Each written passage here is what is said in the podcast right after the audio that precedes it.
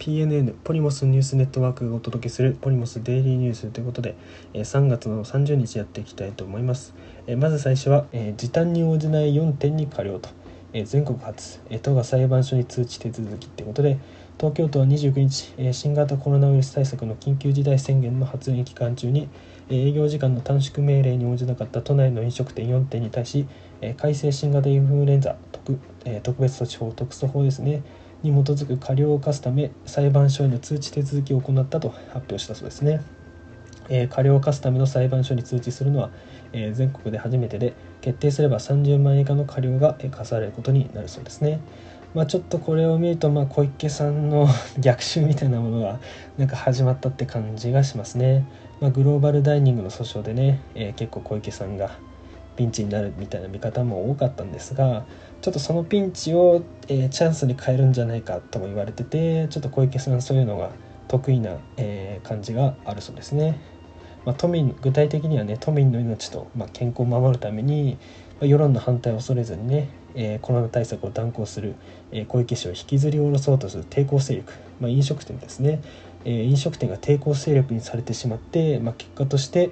えコロナ対策で政府よりもリーダーシップを発揮する東京都知事を、え輝かせる引き立て役にされてしまう可能性があるっていう見方があって、え結構小池さんはこういうことを、えやるそうですね。え2018年の受動喫煙防止条例でも、えこれに関して反対する飲食店を押さえつけてまあタバコとかを嫌う人々の、ま支持を得たってことで、え飲食店はかなり抵抗勢力にされてしまうっていうのが、まあ、小池さんのやり方というかねえ、前例を見て回るそうですね。ってことで、え、グローバルダイニングとか他の飲食店がちょっとうまく利用されてしまうんじゃないのかなと。今後また感染者がねまた第4波が来てるみたいに 言われてるんでね。ちょっとうまく感染者が増えてくるとこうやってうまく利用世論をね味方につけるためにうまく利用されてしまうんじゃないかなと危惧しておりますね。まあ、やっぱりかなり小池さんちょっとそういう政治センスみたいなものはある方のようなのでちょっと気をつけないといけないですね。ちょっと注視する必要が、えー、あると思いますね。私としては 早く退場してもらいたいと思っております、はい、それでは次ですね、えー、オーストラリアで内閣改造がありましたと、えー、どうやら国防省に、えダットン氏という人が、えなったそうですね、まあ、秋分の幕引きを狙うという思惑がありそうですと。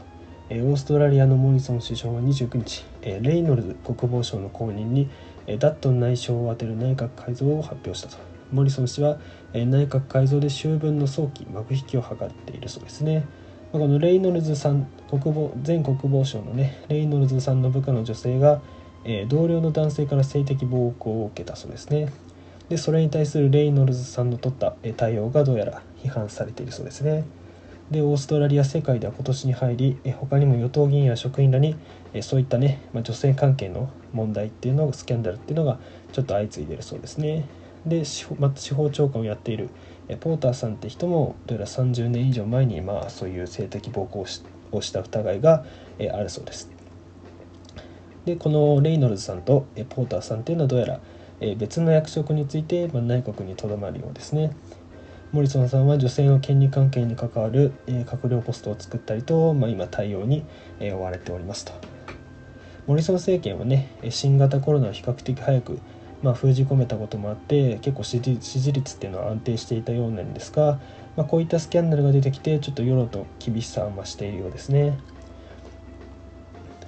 まあ、このオーストラリアのお隣の国のニュージーランドっていうのは今えー、左派政権かな？のアーアーダーン首相女性の首相がやってるってことでやっぱちょっとそれと比較しちゃったりしてちょっと女性関係のね問題っていう、まあ、隣の国はできてるのに自分たちの国はみたいなそういった、まあ、思いもあって結構世論は厳しくなってるような、えー、気がしておりますね。3月中旬から下旬にかけて、まあ、オーストラリアメディアの世論調査では2回連続で保守連合の支持率が48%与党ですね保守連合。